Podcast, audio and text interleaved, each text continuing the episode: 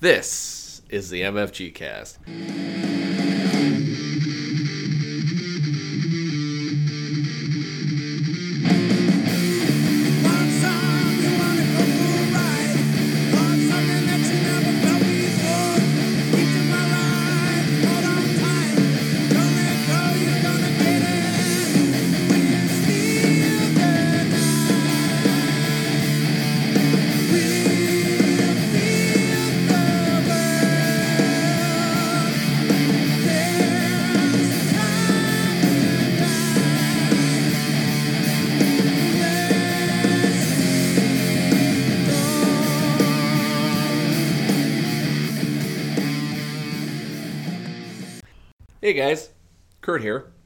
Were gonna have a nice, like, big group for this awesome interview, and then everybody ditched out on me.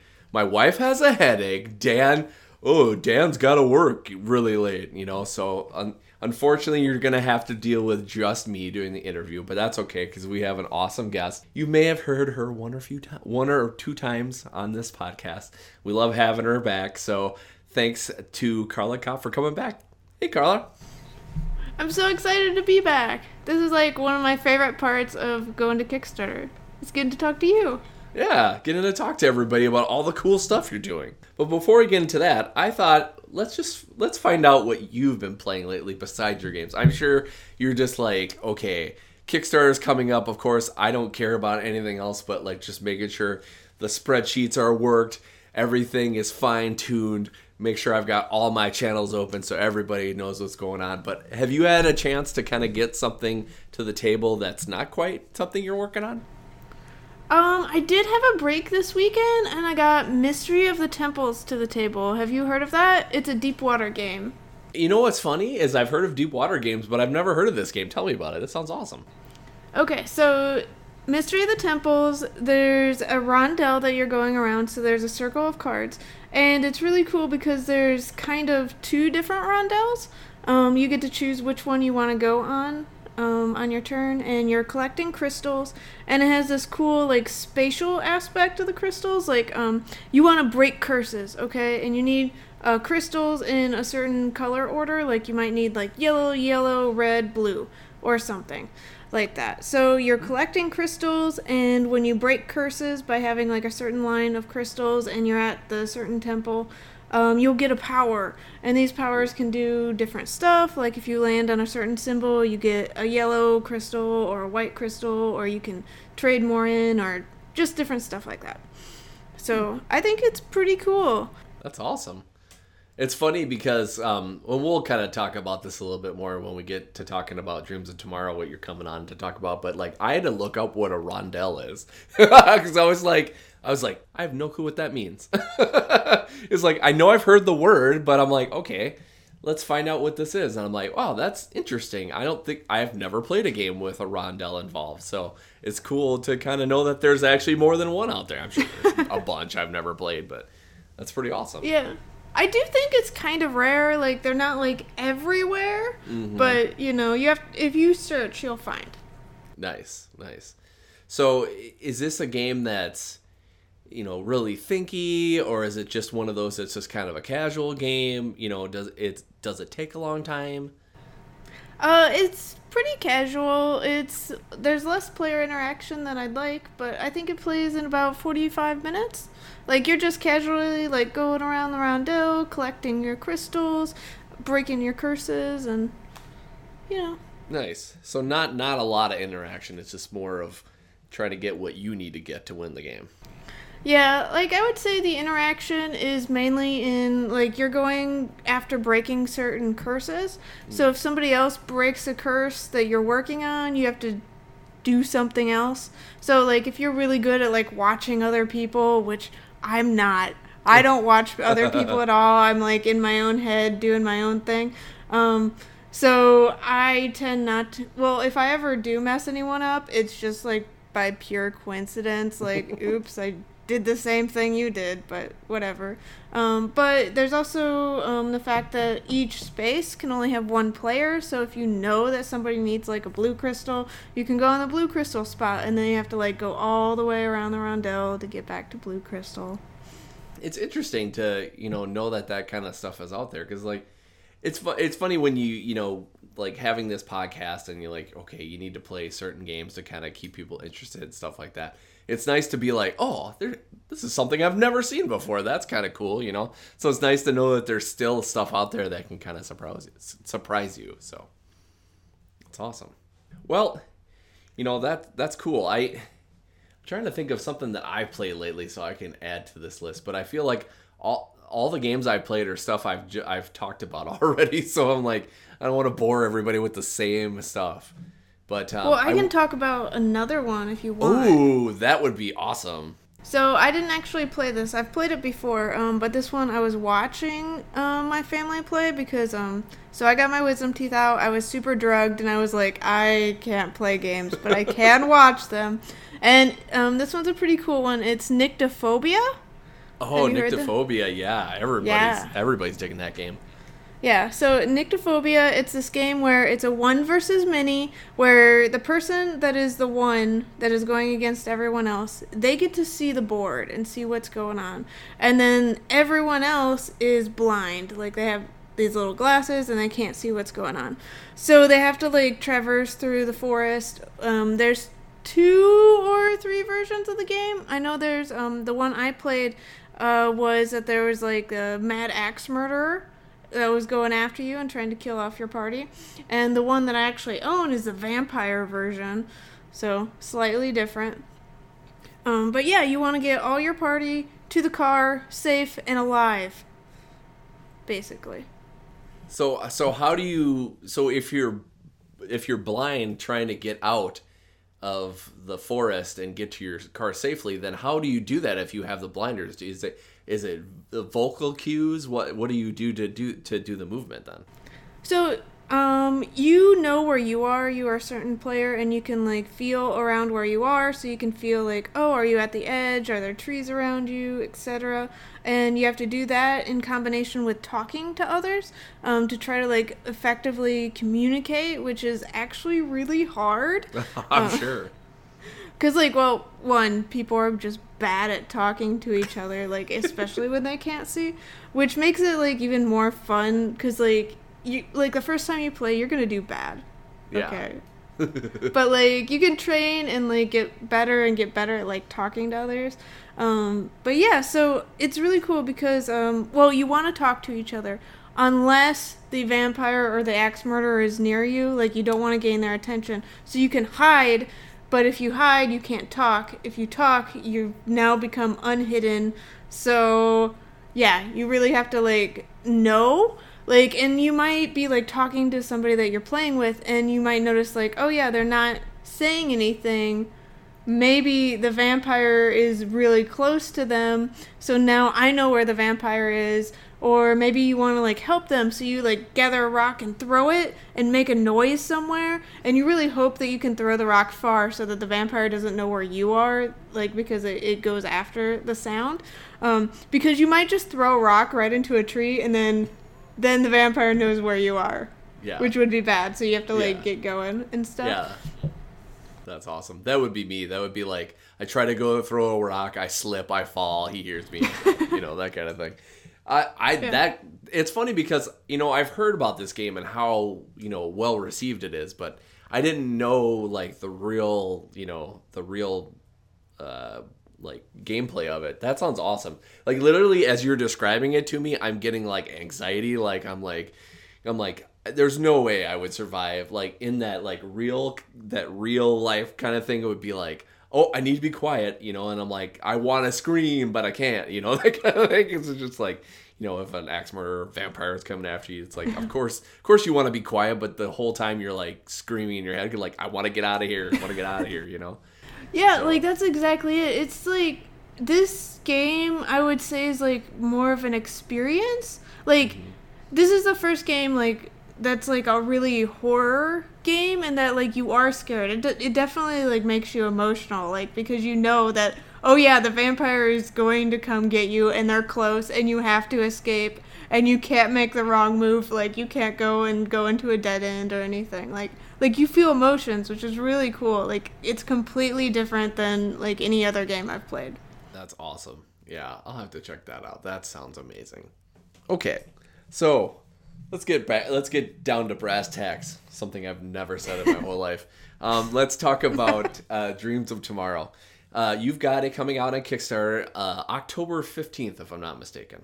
Yes, that is for sure the right date. Awesome. This is another game where you're not the designer. You actually have Chaos Storm Games designing this game for you. So how did you how did you run into them, or how were you able to come in contact with them to uh, come up or to talk about uh, producing this game for them or publishing it for them?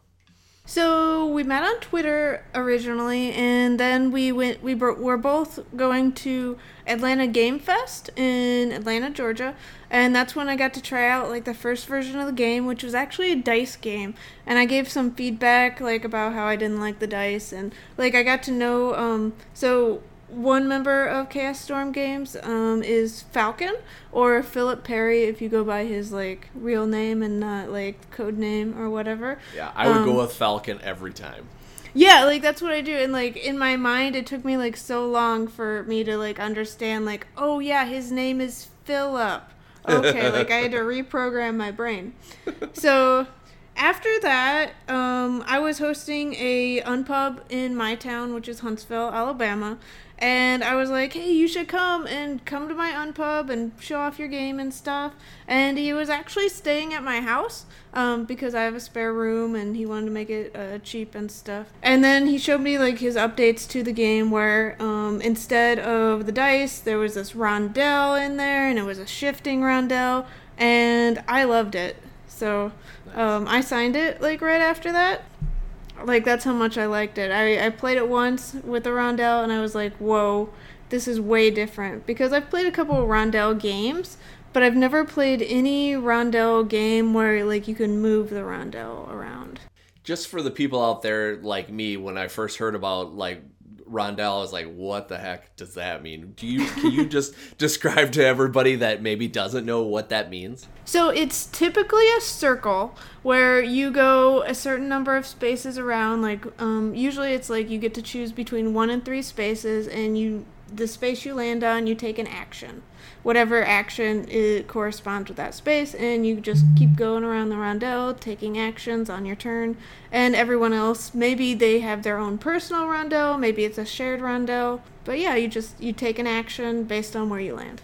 So it seems like it the, this game actually has a very unique uh, theme to it. Why don't you tell us about what the theme is about? Because I, I you know, I feel like this is something that it it is not really that. It's not really that much of a theme that I see in a lot of games. There's maybe one or two out there, but there's not enough. So why don't you kind of tell us about the theme of it? So, in Dreams of Tomorrow, each of the players is a dream engineer, and the future isn't exactly what we all hoped for. Okay, so we want to fix the problem by creating a really memorable dream sequence to send into the past so that the people remember it and change things so that the future changes and becomes a better place. That sounds like something I bet you a lot of people probably want to do right now, but uh, we'll talk Yeah. that's probably something that's, that's something we'll leave for my my serious podcast, which will never happen. You know, when you're using the dreams and the nightmare sequences and stuff like that, like you know, how do those how do both of those kind of balance each other out? How do those uh, kind of go against each other throughout the game? So in the game, uh, you have like this shared um, consciousness where all the players are on this rondel, and when you stop at certain spots, you can give resources to other people. So you want to like consider that when you're going and you're gathering resources. Um, do you want to do that, or do you want to try to go to spots where you don't give resources to others? And those spots are the ability spots. Um, to actually use the ability spots, you need to have a dream either in your dream catcher or on your dream sequence. So you go about in the game, um, you have to gather dreams from the dreamscape, you put them in your dream catcher, and then you have the abilities. But the dreams in your dream catcher, they don't count for anything yet. You have to weave the dreams into a dream sequence, and then they count for points. But one thing about doing that is when you weave your dreams, you put the cards together and you cover up the abilities so you can only see the last ability on your dream sequence. So you have to kind of weigh the fact like, oh yeah, you do want points, but you also want to use these cool abilities to change how um, the shared consciousness is like. If you get rid of your ability to move around the shared consciousness, you might not be able to go to the space that you want to go to. So maybe you want to weave that dream last. So where does the terrible night come into play then? Okay, so the terrible night is full of nightmares. So I don't know if you know about my love for horses, but I finally had a reason to use horse meeples with the nightmare. Oh my gosh. That's awesome. Yeah, I love it. I finally like got to put like in a really stupid pun into some game that I I developed. So so this nightmare, it goes around and it goes in between people's turns.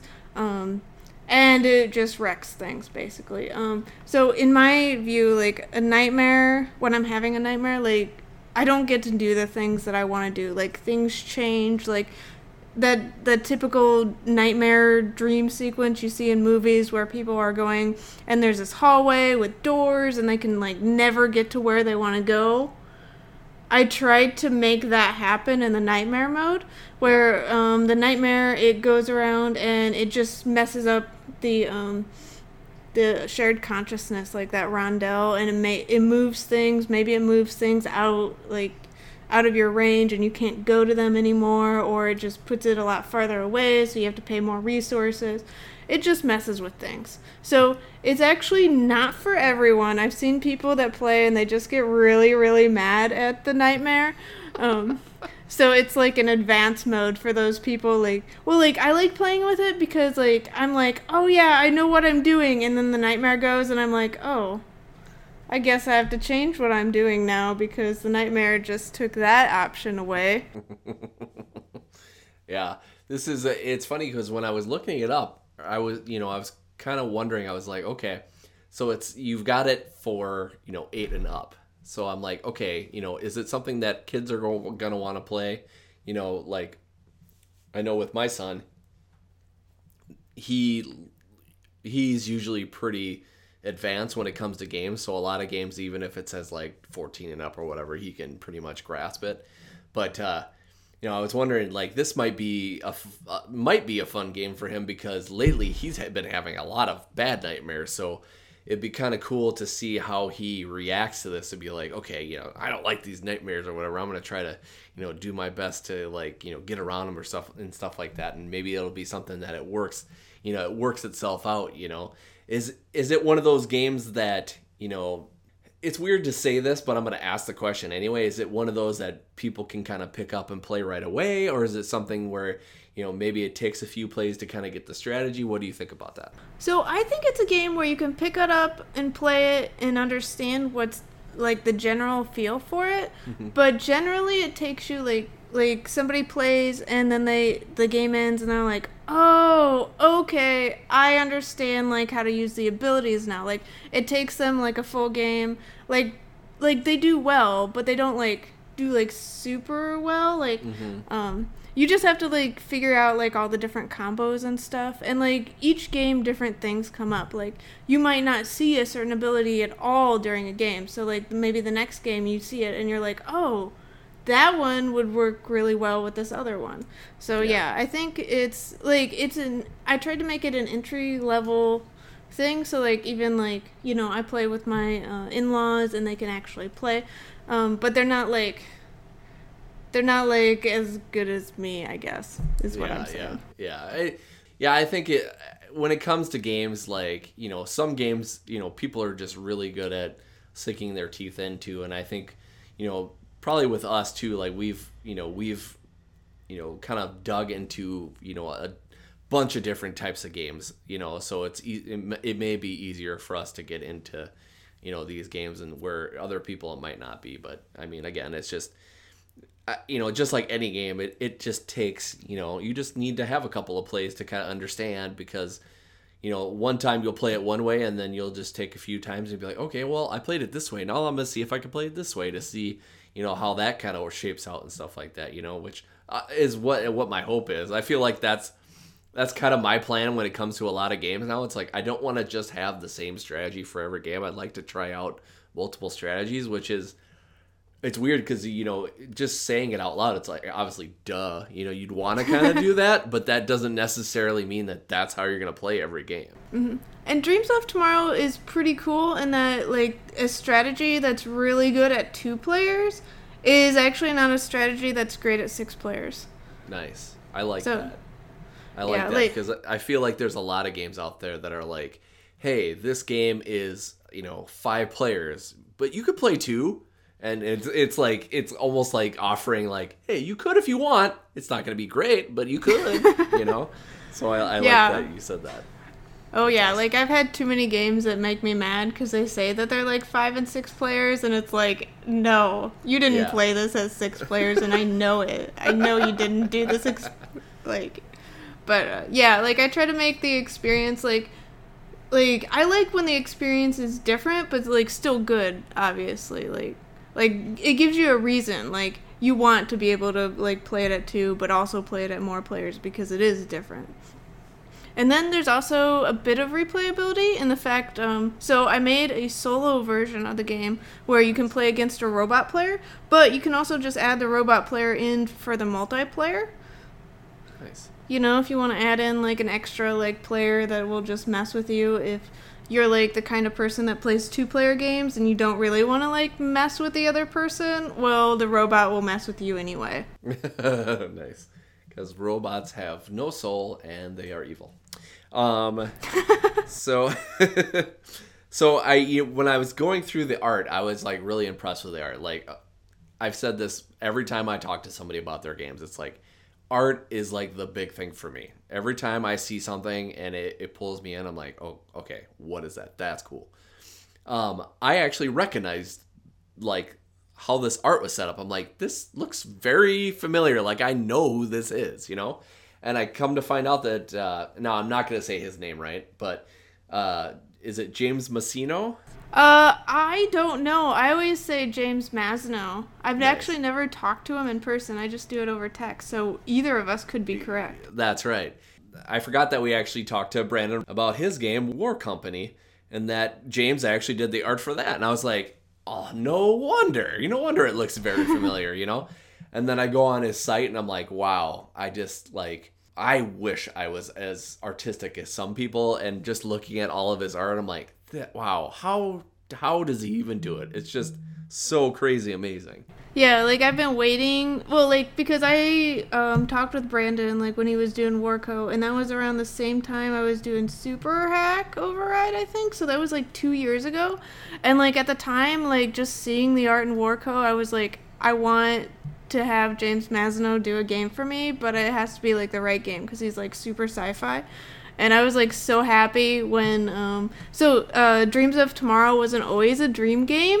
It was a totem pole game, but then when I w- what decided to go the the sci-fi dreamy route instead, I was like James Masno. He's perfect. Like Nice. he j- he's just so good at stuff. Yeah, Yeah, and it's funny because I don't know what exactly the game the game is, but there's a video game out there that's an old Nintendo game, and I can't remember what it's called. Oh, it's like one word, but anyway, just when I see that art, it some of his art, I, it makes me think of that video game, and it just like takes gives me some like nostalgia, and I was like, wow, that just that just seems like just super awesome, and like it, yeah, it, like it, it just has that almost kind of an an old school new school balance of sci-fi together. It just looks amazing. Is there anything else that you can think of that you want to talk about about it that you really want to focus on So Calvin Wong is writing stories about it, so there's some fiction. Uh, nice I don't you know. it seems like you're really you're really into getting like lore into your games because you did that with stellar leap and now you're doing that with dreams of tomorrow Yeah. that's awesome so how did that come up then Um, so Calvin, um, I was looking for an editor, and he, uh, I had worked with him on Fire in the Library, and I don't know if I brought it up with him or he brought it up that he did stories. Oh, I think he, um, he did flavor text. He offered flavor text when I was talking to him about editing, and I was like, flavor text is awesome because like I don't do flavor, okay? I just that's not me. Like I could try to like force the flavor to happen, but like I don't know. I did technical writing for a while for the government and like once you do like technical government writing like that kills it. Like you can never do anything any good writing ever again. Um, so I worked with him on Fire in the Library to create a couple stories and then I was like you know what? Calvin could write some great stuff just based on James's art. So I just sent over like a bunch of James's art to Calvin and he made all these really cool stories. Like he made this story about the robot and how the robot and um, the dream engineer interact and just his wording and stuff like creating this this world that was like it was different than what I thought it would be. Like I had my own picture in the head of like people like uh, hooked up into like little pods or something, but like Calvin's world was like so much bigger and like more vibrant and more diverse. And it was just really cool. So I'm really excited about all the things he's written so far for it. Um, and I'm really hoping that maybe the board game community will be really into like board game fiction so then I can keep paying Calvin to write more things. nice. So are you gonna include it in the instructions, or is it gonna be an add-on? What, what how's that gonna work out then? So right now we have one story that's in the rules, um, and that'll be like at the very end of the rules. Um, the other stories will be at least on my website. Um, I haven't released the other stories yet, um, but if we hit different stretch goals, like it would be really cool to have more um, stories in the rules, or even to have like an art book of like James's art and interspaced with like Calvin's stories, like to make an actual like book of it. So, but I think we'd have to do really well for that to happen. but maybe like in the future, like if I keep doing this whole like story thing, because we have two stories written for Fire in the Library, if we get like like four or five for Fire, maybe four or five for each game, and then like you can get like a big art book of like here's all the art for like a bunch of Weird Giraffe games and a bunch of stories. Maybe that would be worth it. Yeah, that'd be cool. That'd be awesome.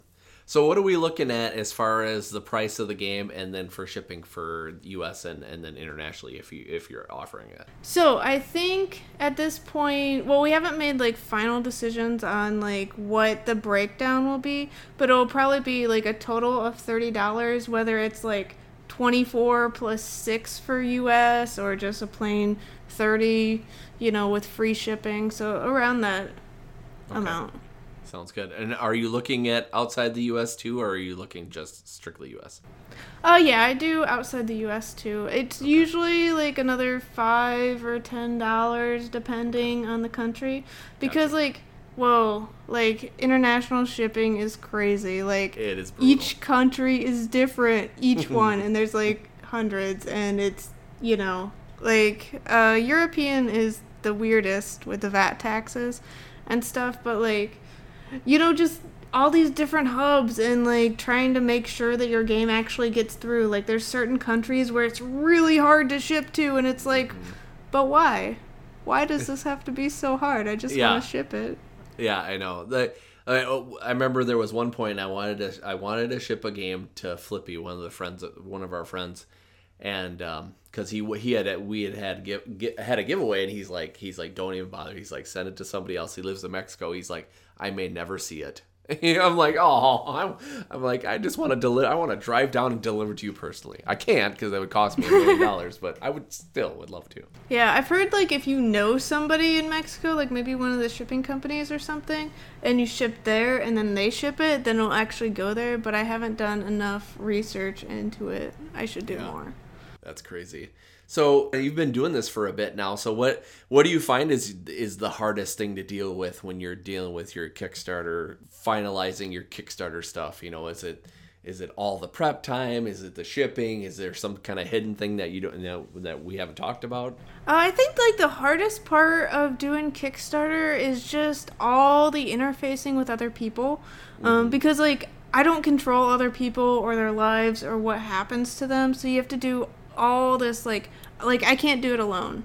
Like I wish that were true, but like, you know, this industry, like you can't do it alone. Even if No. you're like a good artist and you can graphic design and you can develop, you still need to like play test and get other reviewers to look at it and do interviews and stuff like that. So it's like getting everything to line up perfectly. Um like because things happen like uh last year with stellar leap um i didn't realize that september was hurricane season and a bunch of people like uh I, I believe two or three reviewers got caught in the hurricane and it's like no but i wanted that how to play video but i understand that you don't have electricity so you know i'm not gonna be like i'll just be sad in the corner i won't like blame you or anything because like you know you can't like you know, Yeah. things happen. Yeah, it's out of your hands, You know, whatever. Um, but like things like art and stuff, like I'm really trying on like um my my latest games to really get the art started soon because like you don't know what will happen. Like those artists, maybe they hit like a, a artist block or something happens in their family or they have to move or you know whatever could happen or like um i'm also really really picky on things so i'll be like okay i really like this but i also want this to be more red and i also want it to be moved like 10 pixels to the left and like i'll say things like that and like well i try to be really upfront that i'm very picky so that they like charge me appropriately they know what they're getting into. yeah. So um yeah, but it's just all these things in this industry and like also a lot of us are doing it like we also have a day job. Like and we have to fit everything around that and the day job takes priority obviously. so like you can't get mad like like James um I really wanted him to do the box. Uh, and like he was almost done with the box, but then he had to go on a work trip and it's like, "Oh yeah, you know, you have to go on the work trip so that you can like pay for your food and you know your housings and stuff. So that's fine. It's we'll get it done after. Um, but yeah, all the different people and like managing it and like trying to like figure out like okay, did I put like enough of a buffer in? I never put enough of a buffer, but um, I don't know. You live and you learn, and you start earlier every Yeah. time. Yeah, yeah. It seems like that's that's become a big thing with like just about anything. You know, it's like the the the sooner you start on anything you're working on is always the better because again, yeah, just like you said, life just can just get in the way. You know, so you have to be very careful with that. Oh, uh, yeah, cause, uh, 'cause people get married, have babies, you know, I weather, know that's right. all the things. Uh, yep. Uh, you've you've pretty much hit 'em- hit the nail on the head of the three major things: marriage, babies, and weather. Well, those are the things that I've run into. It's like, well, Nice. okay, that's I can't argue with any of that. So No, you really can't. It's really eh, it's just life, just life. Awesome. Well, thank you, Carl. Carl, God, why can't I talk today? Thank you, Carla, for coming on. It was awesome to see you again and talk about another awesome game. I'm sure it's gonna be another. God, sorry, I've just got done being sick, so I'm sure it's gonna be another awesome, successful game, and we're excited about it when it comes out. So make sure you guys get on Kickstarter starting October 15th look at all the awesome things and make sure that you fund this help fund this game um, and thank you again carla for coming on and talking yeah, thanks for having me. I had such a great time. yeah you bet yeah until next time i'm kurt and this was the mfg cast Legends of Tabletop Podcast. Legends one die at a time.